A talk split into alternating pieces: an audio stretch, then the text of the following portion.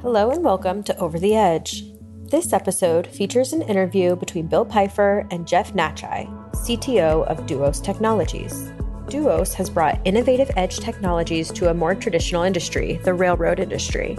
Jeff and Bill discuss Duos' railway inspection portals. These portals collect data at the edge as trains travel past, then move the data through AI models to quickly find defects and detect safety issues. But before we get into it, here's a brief word from our sponsors. Over the Edge is brought to you by Dell Technologies to unlock the potential of your infrastructure with edge solutions. From hardware and software to data and operations, across your entire multi cloud environment, we're here to help you simplify your edge so that you can generate more value. Learn more by visiting dell.com slash edge for more information or click on the link in the show notes. And now, please enjoy this interview between Bill Pfeifer and Jeff Necciai, CTO of Duos Technologies. Jeff, thanks so much for joining us. I know Duos has been working with Dell, so I've been kind of around your story for a number of years now, and it just keeps getting better. So I'm really excited to have you on the show and to talk a little bit more about where you came from and what you're doing these days. Well, first, Bill, thanks for the conversation. Really do appreciate it. Glad to be here. You know, as far as myself, I really got started in technology, I guess, I guess back in high school, sometime mid 80s, early 80s, you know, probably on a Commodore 64, but my story is not unlike I think most folks that kind of get into this industry and, and into technology. It just kind of grew from there. By the time I was in college, I was uh, kind of consulting for local townspeople, so it was kind of interesting. Yeah, I mean that's really the start of my interest in technology. The reason I'm still in technology is because it's both a creative and a technical outlet. And I, I think a lot of folks kind of they don't necessarily recognize that there's a very creative outlet here too. So it exercises, I guess, both sides of my brain and keeps me busy. It's an interesting point. There are a lot of rules to this, but there's a lot of interpretation and creativity. Yeah. So it, it does allow you sort of a lot of latitude to think right brain, left brain, mix it up and just kind of keep moving. Yep. I like that. So what brought you to Duos? Uh, so actually, you know, coming to Duos, it was coming to Duos was kind of fortuitous. It happened quite accidentally in a way. One of my acquaintances used to work at Duos Technologies, and we crossed paths in my previous career quite a few times. I lived in Charlotte, North Carolina at the time, and I happened to be in Jacksonville. You know, I had a business dinner with one of my associates down here. And that friend called me and said, Hey, since you're down there, you might want to stop in Duos Tech, kind of check out what they're doing. It's pretty cool. And he mentioned they have a you know, a new CEO and some of the senior management is, is kind of different than it, than at least I was familiar with. So I stopped in. I, I planned on a, I think a, an hour and a half meeting, and I ended up staying for two days. Bill, I, I did. I actually had to go get some clothes for the second day. It was kind of interesting. but I did when I got back home. I, you know, I explained to my wife. I said, "Well, I found something. We have to move to Jacksonville," and that was quite a surprise it, it, was kind of interesting. What drew me here more than anything was the technology. I, I saw really up close what was happening and, and, what the company was doing, especially with the railcar inspection portal. Immediately, I thought that has so much potential, and I would love to be part of the evolution of that product. So I sold hmm. myself to the CEO. Very cool. And you mentioned what Duos does. I know what Duos does because, yeah. as I mentioned, I've been kind of on the periphery of what you guys are doing for a while. Could you give our listeners a quick overview of what Duos does and what you do there? Sure. So, Duos Technologies, I tell people that what we do is we apply acquisition and analysis and visual inspection or remote visual inspection to things that move. Now, obviously, you can appreciate that as a very wide kind of uh, description there, but that's exactly what we do our number one cornerstone in there obviously is the artificial intelligence. But to make that work, we have to go through the stepping stones of all the software that has to be built to make that work, as well as the different technologies that we have to incorporate in acquisition. So, more importantly, and I guess more familiar to some of your listeners, our cornerstone product is the Railcar Inspection Portal, where we mm-hmm. take 360 degree views of trains at track speed and we provide the ability to do a remote visual inspection on those, a very detailed remote visual inspection.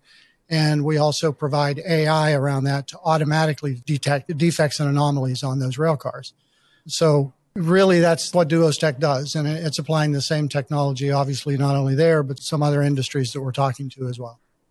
So how do you actually collect all that information? In my mind, sure. because my mind is a scary place, I just picture like 50 iPhones lying on the track with their flashlights on.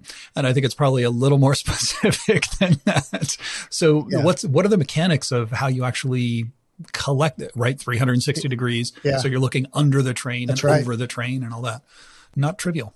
Yeah, yeah, no, it's definitely not. There's lots of challenges there. So, without giving away secret recipes or anything, I'll, I'll, tell you, we use an array of area scan and line scan cameras, right? And so, folks that aren't familiar with line scan cameras, they basically take one line of pixels from the top to the bottom.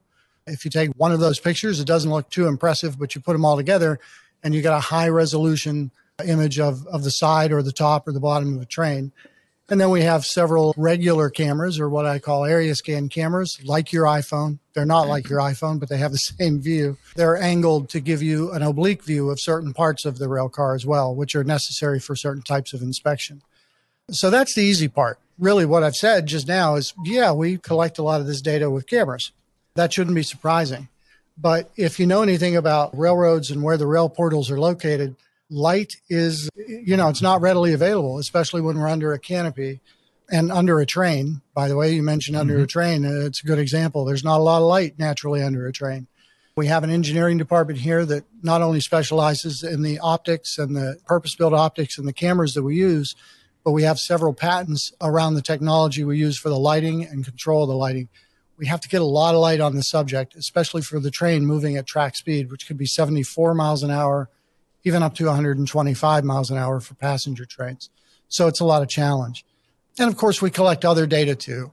We identify rail cars. We do it through the AEI tag or the RFID. There's a linear speed sensor that we also have patented that detects minute differences in the train speed, which are so critical for us kind of synchronizing to our cameras. So a lot of collection, a lot of acquisition and there's a lot of technology behind that. And the engineering here has done a fantastic job in meeting those challenges. So you're collecting these really high, high definition, high speed scans. Yeah. And using AI. And what are you actually doing with all of that data against the trains? So that we actually did two things with it. You know, those high resolution images, and we'll, we'll talk about AI in a moment, but when you think about what the system does, the high resolution images makes it possible for rail car inspectors to actually do a remote visual inspection of those rail cars. In most cases, they can see really more than what they can usually see as if they were walking alongside the train. I'll give you an example. One of our modules is called VUE, which is the Vehicle Undercarriage Examiner. It basically gives you an image of the underside of the train, the complete rail car. And that's a view that's not normally seen unless you're crawling under a train and, preferably when the train is stopped. So all of these images become immediately available to the rail car inspector, uh, allowing them to do their jobs. Now, when we overlay artificial intelligence and machine learning on top of that, we can give the inspector basically a second set of eyes, right? Because now we have artificial intelligence that is designed and built specifically to detect certain anomalies and defects that really help the railcar inspector do their jobs and complete their jobs for railcar inspection. So you're sending high definition scans yeah. with AI to highlight kind of odd areas or whatever. Yeah. And then they can just review the video. What right. was the process before? What happens if you don't have all these cameras and the AI run? So if you don't have the rail car inspection portal, that's what you're asking, right? What what happened uh, 100 years ago, right? And and honestly, Bill, rough, or even 20 years ago. Yeah, right, exactly. roughly, it's the same thing. The process of inspecting rail cars and trains, it really hasn't changed that much, right? You generally have two or three mechanical rail car inspectors. They're walking the sides of a train, obviously that's stopped for the purposes of inspection. And, you know, they're kind of looking underneath. They're looking at the wheels. They're looking at the bearings. They're looking at these inspection points.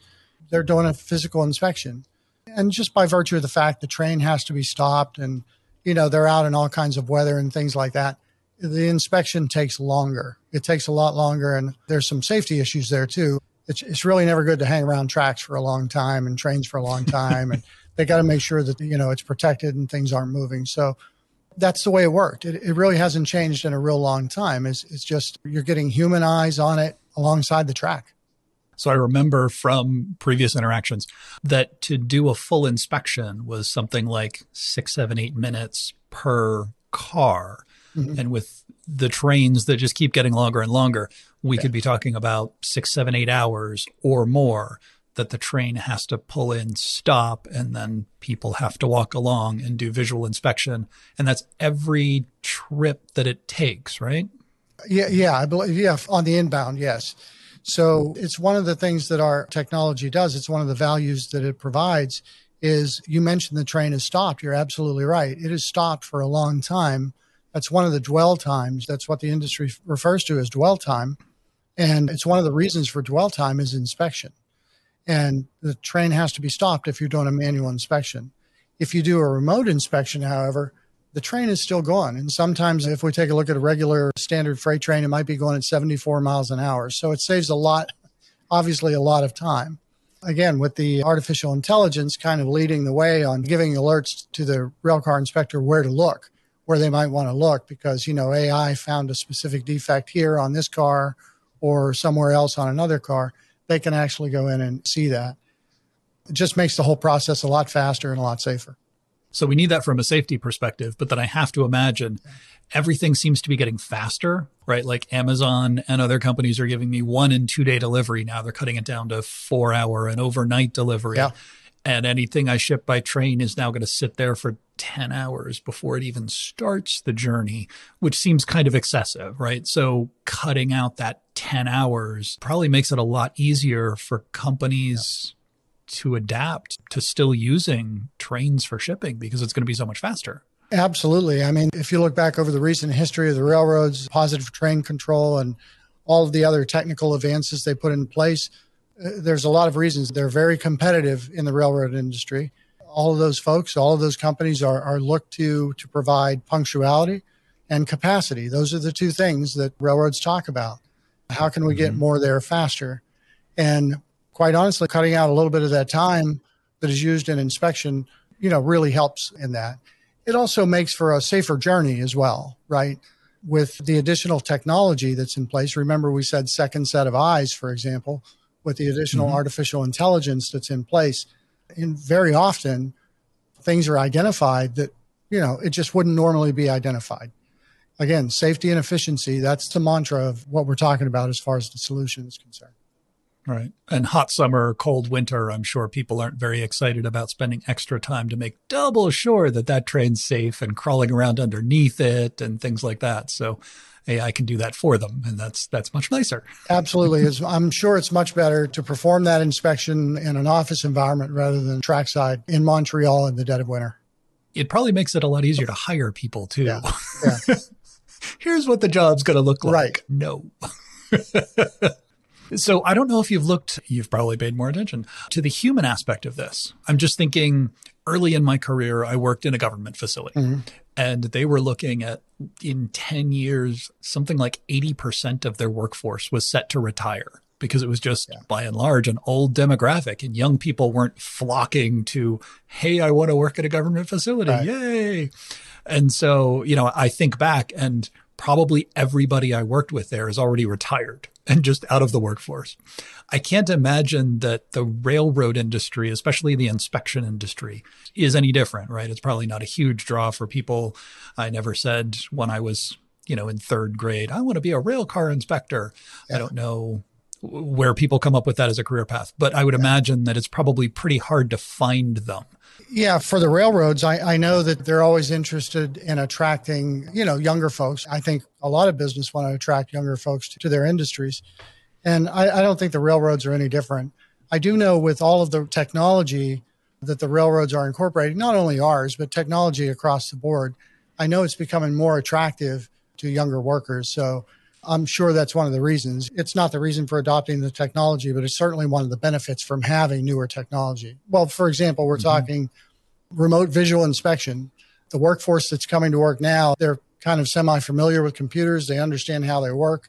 They've used them before. There's other things going on, and it's just more attractive to a younger workforce when they have all that technology. Right. Much more like playing a, a really boring video game than slogging it out through six inches of snow on a frozen train. Right.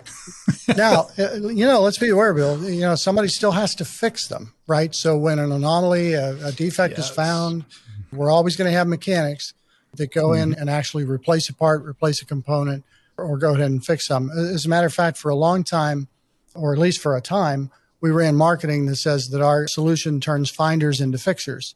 And that's really the truth. You know, we're able to find more defects, which means more repairs, right?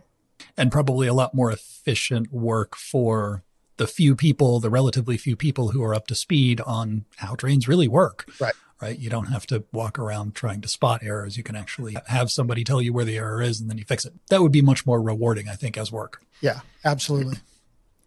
So, have you looked into what that does in terms of carbon footprint, right? Like hauling freight across the country. You can do it overland trucks and things like that. You can yeah. do it by planes, very different from a sustainability perspective. I know sure. trains are really, really efficient. Steel, steel wheels rolling on steel rails, right? Mm-hmm. If it's not too slow and you're helping speed it up, which is fantastic, or too dangerous and you're making it safer, which is fantastic, then that's a pretty great sustainability story. Whether it's something that's really a selling point or not, I don't know, but it seems like that would be kind of a nifty add on.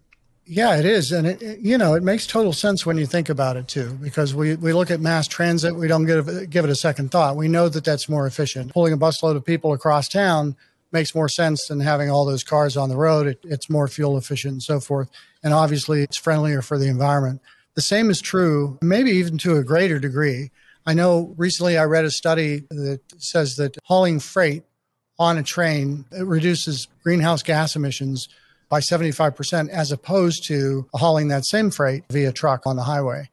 And I can believe that. I mean, I can believe that because look at what we're doing. It is, you're taking advantage of the mass economies of scale, so to speak, right? We're moving all that freight with, you know, one or two or four engines maybe, but it, it's still, you're, you're benefiting there, I think, in a, in a large way. And let's not forget that, yes, you have the train. Yes, it's on mostly a flat surface, it's on rails. There's very little friction. So you have some energy efficiency already built into the system. But they've been working mm-hmm. on alternative fuel sources. They've been adopting all kinds of things, really interesting and bleeding edge kinds of technologies that you know really have a, a, good effect on what they're doing as far as fuel efficiency and the carbon footprint is concerned. Cool. It's not an industry that we tend to think of as super high tech, but mm. then you can make huge, huge advances with relatively small investments in tech. Yeah. And I say relatively because I'm sure you don't think that it's, you know, yeah. building all of those all of those things out in the middle of no place is probably right. not quite minimal. right. Exactly. Yeah. So it's it's using edge computing, which is of course all about the data. Um, you had talked about the types of video data that you collect, but do you actually process it right there on site at the edge? Do you backhaul it? Do you have a split thing of, you know, you backhaul some of it, or how do you actually handle that data? Yeah, we, we absolutely do all of our acquisition and our analysis or our processing is all done at the edge. It's done in what we call it EDC, Edge Data Center, and the Edge Data Center is located trackside.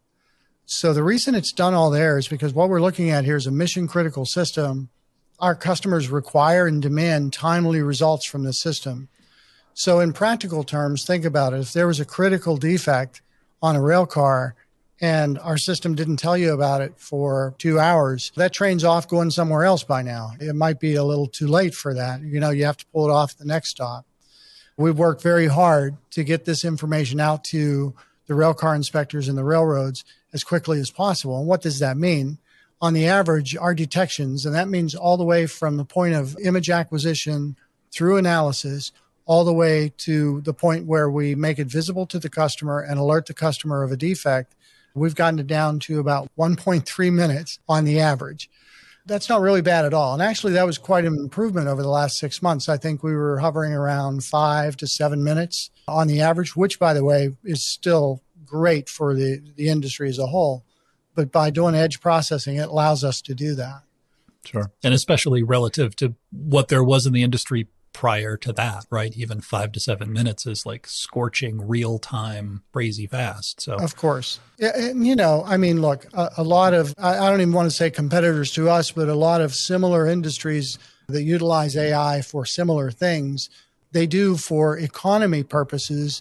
They put the analysis in the cloud. So all of the acquired images and everything, they're kind of backhauled to the cloud. And that's mm. where the acquisition is done. And but that takes a lot of time, especially with the size of data that we have. The size of the images are, are huge. It would add several minutes to those detections. So it costs a little more, it takes a little more work, but we prefer to do that processing at the edge and then alert our customers as we need to. That makes sense. Yep. The track sits empty for a long time and then a train comes by yeah. and you have this massive burst of data. So yeah. rather than backhauling that someplace slowly over time, processing it all at once to get the speed of response would be a lot more interesting and a lot more useful to the customer, I would imagine. So, what do you consider to be your most valuable data, if that's not trade secrety kind of stuff? And how do you decide what's valuable data that should be kept, what's ephemeral data that you just process and dump? How do you handle that data management? Sure. We look at that quite often, but we don't separate it in terms of categories of data. It's really the timing of the data. If you look at what our system does, it acquires, let's say, mostly high resolution images, but, but some metadata along with that and then it subjects it to AI and it makes it visible to railcar inspectors. Once that job is done, once the AI has, and by the way, yes, that's that's the point where all of the data we're collecting is critically important because it hasn't been seen yet. But once the AI has analyzed the data, and once the railcar inspector has basically inspected the railcar or inspected the train, then the importance of that data it slips down by a notch or two. And, and we do have segregated ways that we save it or make it available, it's important for a period of time. And then its importance is kind of relegated to things like looking at historical patterns and possibly making it available for predictive analytics and so forth. And probably retraining the AI models and things like that. You've got to have a bunch of data for that, I would imagine. Yeah, we do. So, what we do with our models is it's a continuous learning pipeline. And, and we actually have a, it's almost a third category of data, right? Because there's a little bit hmm. of a different path that we take with that data. We do quite a few things to ensure that our models are always kept up to date and always retrained when they're needed to. We do utilize human in the loop for new models. So, for example, when our AI department, our AI engineers produce a new model for a specific defect for a while, and it could be a period of two months or 90 days or something like that, it is subject to human in the loop where each and every detection or every non detection from that model actually has human eyes on it from our 24 7 data center.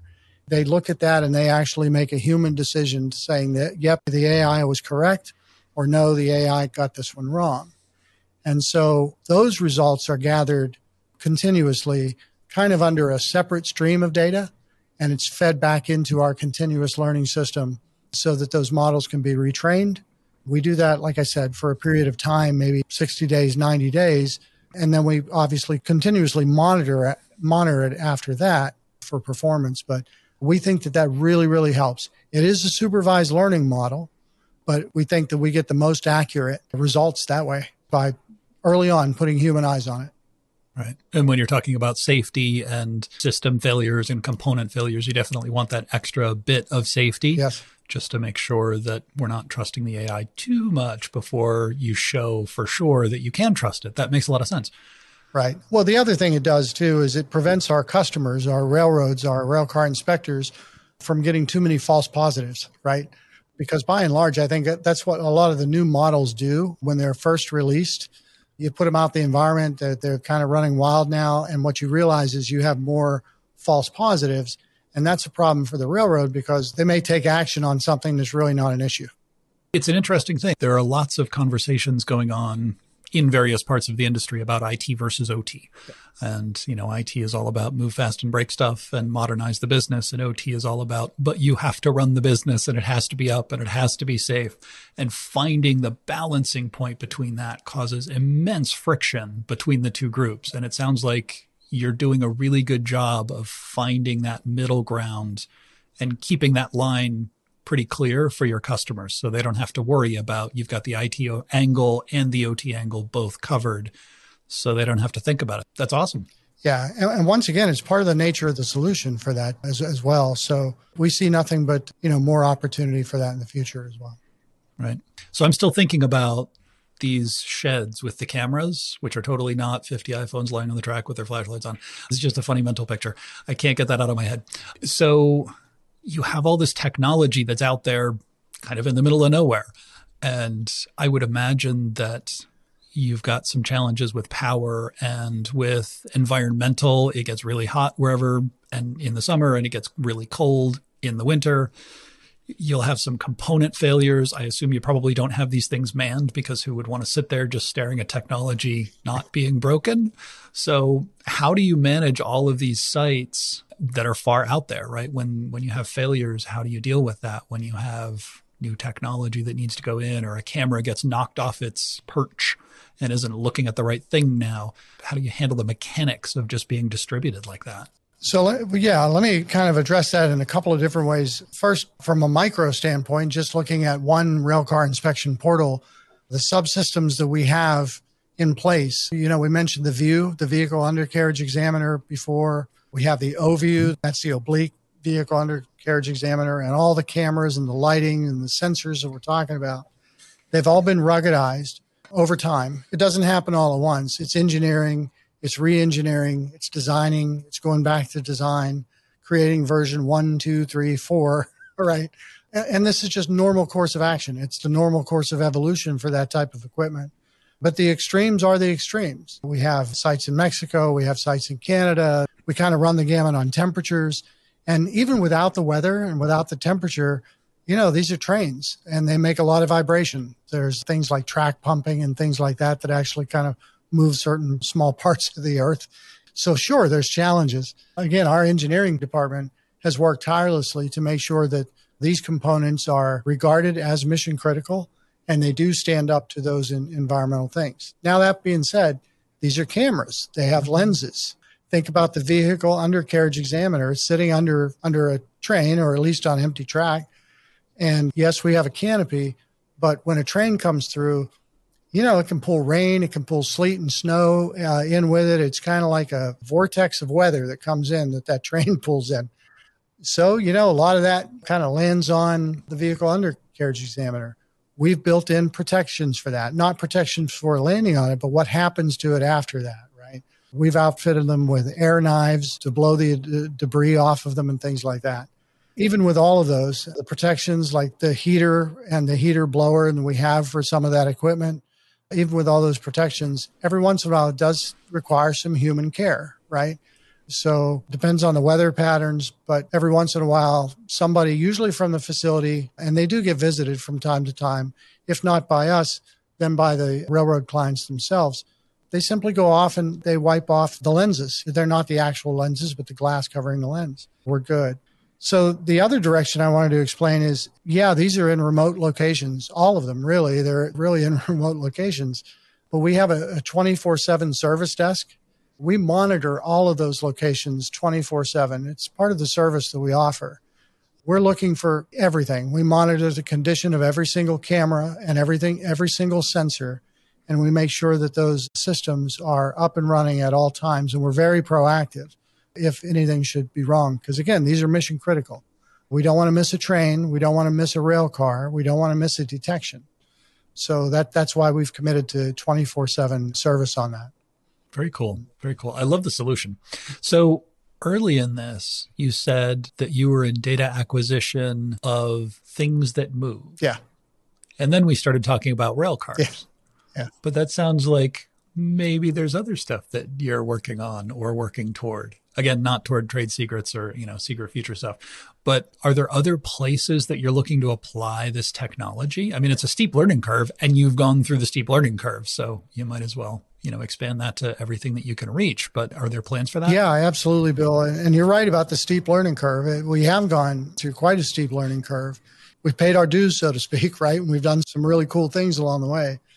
But it does relate to other industries and we know that. We're not blind to that one of the other industries, for example, and I don't know if we can classify it as an industry per se, but our plan is to take the same technology. We're, we're releasing a truck inspection portal at the end of the year or beginning of the next year, releasing a truck inspection portal, which does for over the road trucks really the same thing that the railcar inspection portal does for the rail trains. So there you can make a correlation to what we do. What are we looking for on trucks? Well, you know, we're looking for certain damages. We're looking for holes in ISO containers and 53 foot trailers. We're looking to make sure that certain things are the way they should be, like the locking rods on the back of the 53 foot trailers. And we're looking at the landing gear on chassis.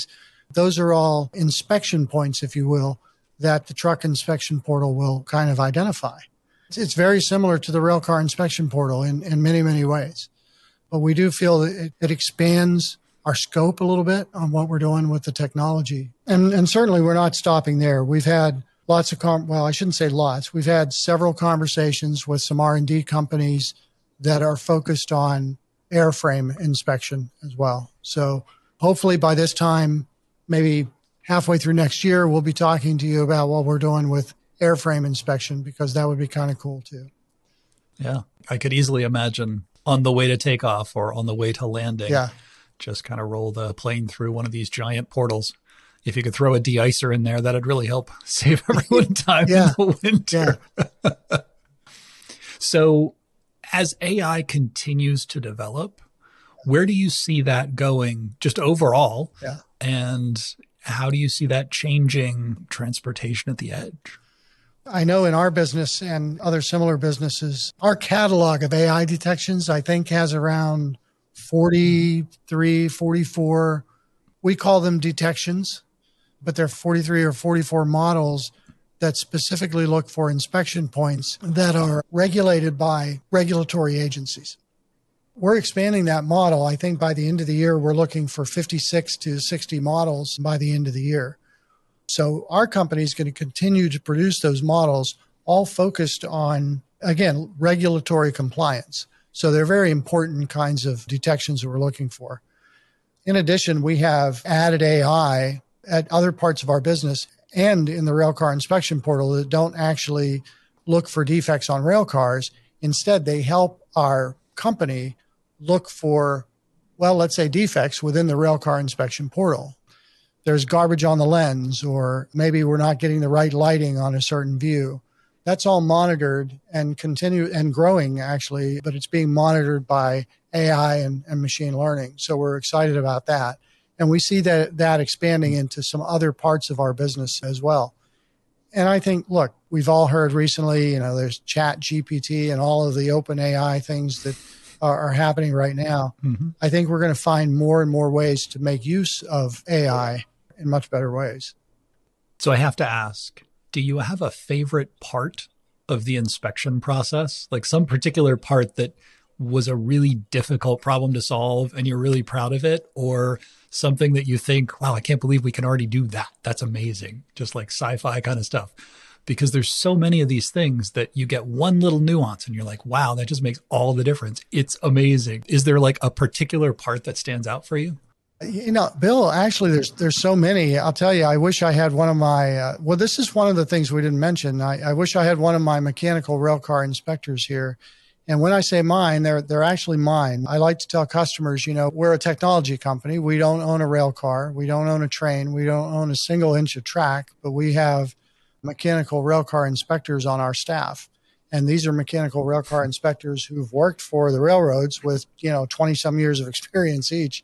But if you ask them, they're constantly amazed by what our data scientists can do. Now, they work very closely with the data scientists. They explain exactly what we're looking for and why we're looking for it and why it's a safety issue or why it's going to cause issues down the line. And so they work together as a group.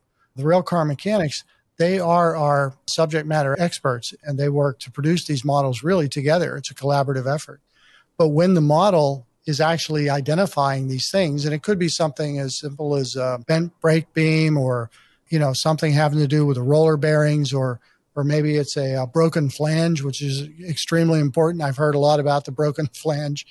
To see this amazement on their faces is amazing. Now, for me, it's yeah, I like it all Bill. I mean, I think it's all fantastic, but I don't have the benefit of being a rail car inspector and I don't have the benefit of knowing how it was done before. And the rail car inspectors do. So to really see them light up makes me feel good. And I, I think it's pretty cool. But no, I, actually, to be honest, not one particular one stands out. I could tell you a story about we, we have human detection, right? So we have one of our mm-hmm. algorithms detects humans riding a train. These are freight trains. Those these aren't passenger trains. So it's not a very advised thing for for it's a you know a very bad safety issue for right. for humans to ride on the outside of a 74 mile an hour train. And a couple of times early on, our algorithm picked up graffiti on the side of a couple of these cars. It's very popular to put graffiti on cars, or rail cars, and mm-hmm. some of it is extremely good. I mean, the graffiti is extremely good. So there was one time where our algorithm picked up a, a rendering of Al Pacino. You know, it, it detected, it said, hey, we have a human there, you know. But it, you, you look at this, it looks like a picture of Al Pacino. And of course, it was just graffiti. But yeah, so that's an interesting little thing. It's, it's surprising when that happens. I love it. Using AI to identify budding young artists. Yeah, absolutely. I never thought of that. See, you've opened another market for us, Bill. I appreciate it. There we go. Railcar art. I love it. So you're helping remove a lot of concerns for your customers yeah. in terms of, you know, what's going on with their trains and keeping them on the line and reducing those dwell times. What do you get concerned about? Well, one of the challenges we, we've talked about the engineering challenges and we talked about optics and lighting and the environmental conditions and, and how we've met those challenges we continually meet the speed challenge, right? So we went from acquiring data for freight trains at, let's say, an average of 60 to 70 some miles an hour. And that's a lot of data that we're acquiring all at one time, right? It's from several different perspectives, it's high resolution images, and there, there is no queuing mechanism. We can't really queue it up. So we have to acquire it and store it.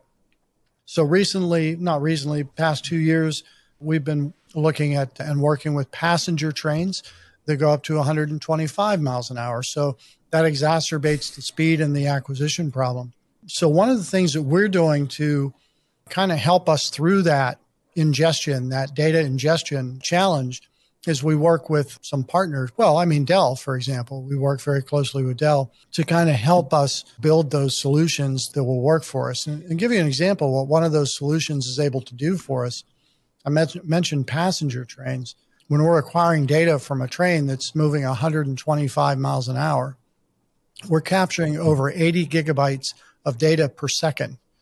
One of my engineers puts that in perspective. He said that's enough to fill up the average computer, the average home computer, in four seconds. So 80 gigabytes per second is what we need to acquire. We can't lose any of it. And that's what we're acquiring and analyzing. So, if anything, I don't know that it's a, a concern. It doesn't keep me awake at night yet because we've met those challenges so far. But it has required some effort, it has required some redesigning of existing systems. And like I said, we have benefited from our partnerships greatly in that respect. But I see that requirement, I see that growing. That's not going to go the other way. Trains are going to go faster. We set our sights on European markets where most of the trains are faster. So we're going to have those challenges in the future. So we're just going to keep pressing the pedal as much as possible. Cool. So that was concerns. We can't end on a on a down note. We have to go, you know, kind of upbeat from there. As we move forward, what parts of of this solution of the evolution of technology of edge computing are you excited about? What are you looking forward to next as the future for Duos Tech or for you and your career arc? Well, we have, okay, so first of all, for Duos and our product line, we have quite a few changes that are coming up over the next, I would say, six months, six to eight months. We're changing lots of aspects of the way the railcar inspection portal actually works, the internals of it, and some of the optics and some of the lighting. I can't get into much specifics right now, but obviously we're, we're reaching for continuous improvement all the time, and there's going to be a flood of that over the next six to eight months. So we're excited about that. On the AI front, some of the technologies that we're using now, again, from new advancements from NVIDIA that we're taking advantage of, being able to load balance GPUs. GPUs are very expensive, obviously, and sometimes you have limited chassis space for GPUs. So, you know, how to actually load balance that correctly because our number of models are continually increasing. We're looking at a time where we don't really necessarily have to play catch up. It just becomes muscle memory to go ahead and add another module. So I'm excited about those changes because it just makes our job easier when we utilize the new technologies. Excellent. I love this idea of applying the newest technology to one of the oldest industries in a way that's not invasive, right? Like you're not changing the trains, you're not making them less reliable. You're just adding something on the outside that makes the whole thing flow faster and be safer. That's just that's a really great business model and it seems yeah. it seems like a clear win. I love that Duos Tech is doing it. I love the story that y'all have and then you know expanding that to other forms of transportation completely makes sense it would be interesting when you start to get down to automobile safety right you know identifying cars that shouldn't be on the highway moving at the speed that they're at or something like that yeah. that becomes eh, a lot more contentious and you know mass produced and there's there's a whole lot of compute that we'd be talking about there yeah Ooh, absolutely goodness but interesting business model. I love it. And I, I love that story of how Duos has evolved into to doing this. So I really appreciate your time today. Is there anything else that you'd like to add to the conversation? Anything new that you have coming in the relatively near term? Well, first of all, thank you for the comments, and I, I, I fully agree. There's lots of new features coming. Obviously, you, you know, it's constantly an evolution of software and hardware and system we're all excited about that. That's why we come in every day. But one of the things that really have us excited now is because we're going to begin sharing basically rail safety data with the industry as a whole, right? So when you take a look at a rail car, it's on a railroad, which is good, but that rail car mm-hmm. is owned by an owner and it's operated by an operator that may be separate. And right now, because of the limitations of technology, right now they don't have visibility to the same information that the railroad does which would be very beneficial. Again, it's safety information. So, through a subscription offering that we have launched, we're offering that to railcar owners so they will be able to see defects and anomalies that our AI has picked out. They will be able to see those high resolution images as well, which will allow them to maintain their fleet and make it safer and, and more operationally efficient. That's one of the aspects that we're extremely excited about that has kind of become the talk around the hallways here. So that's very cool. Yeah. So really tying all of the data that you're collecting and already sharing with the maintenance mm-hmm. side of folks, but then sharing it back to the actual rail car owners so that they can track what's happening with particular pieces of their fleet and their fleet as a whole. Yes. Uh, and if you can imagine, I mean, if I'm a rail car owner, and I'm given the opportunity to keep that rail car safer, to kind of keep it more well maintained. That's better for the railroads because they don't have delays from a rail car that's not working correctly. so, uh, right, and then they and they can potentially keep their fleet in service longer because they can watch trends and you know, do you need to overhaul a part of it before it just catastrophically fails or something like that? That's fantastic. Yeah. I love it's it. Win win win. That's a really great addition for the technology. Totally makes sense. Right. I love it. That's just so good. Thank you. Continuing on that great Duos Tech story. Yeah. so, Jeff, how can people find out more about you, find you online, keep track of what you're up to, what Duos Tech is up to, and follow the story as it continues to develop? Sure. I mean, obviously, you need to go to the website, www.duostech.com. And you could find us on obviously LinkedIn. You know, if you're on the website, there's a, a, phone number. Give us a call. We love to talk about ourselves. And if you need, we can put you in touch with not only salespeople, but technicians. We do it all here in Jacksonville Florida. So we're all under one roof here. We're one big family. So we can talk to you if you have some questions. I love it. Jeff, thank you so much for your time today and for sharing your story with us. Thank you. I appreciate it. That does it for this episode of Over the Edge. If you're enjoying the show, please leave a rating and a review and tell a friend. Over the Edge is made possible through the generous sponsorship of our partners at Dell Technologies.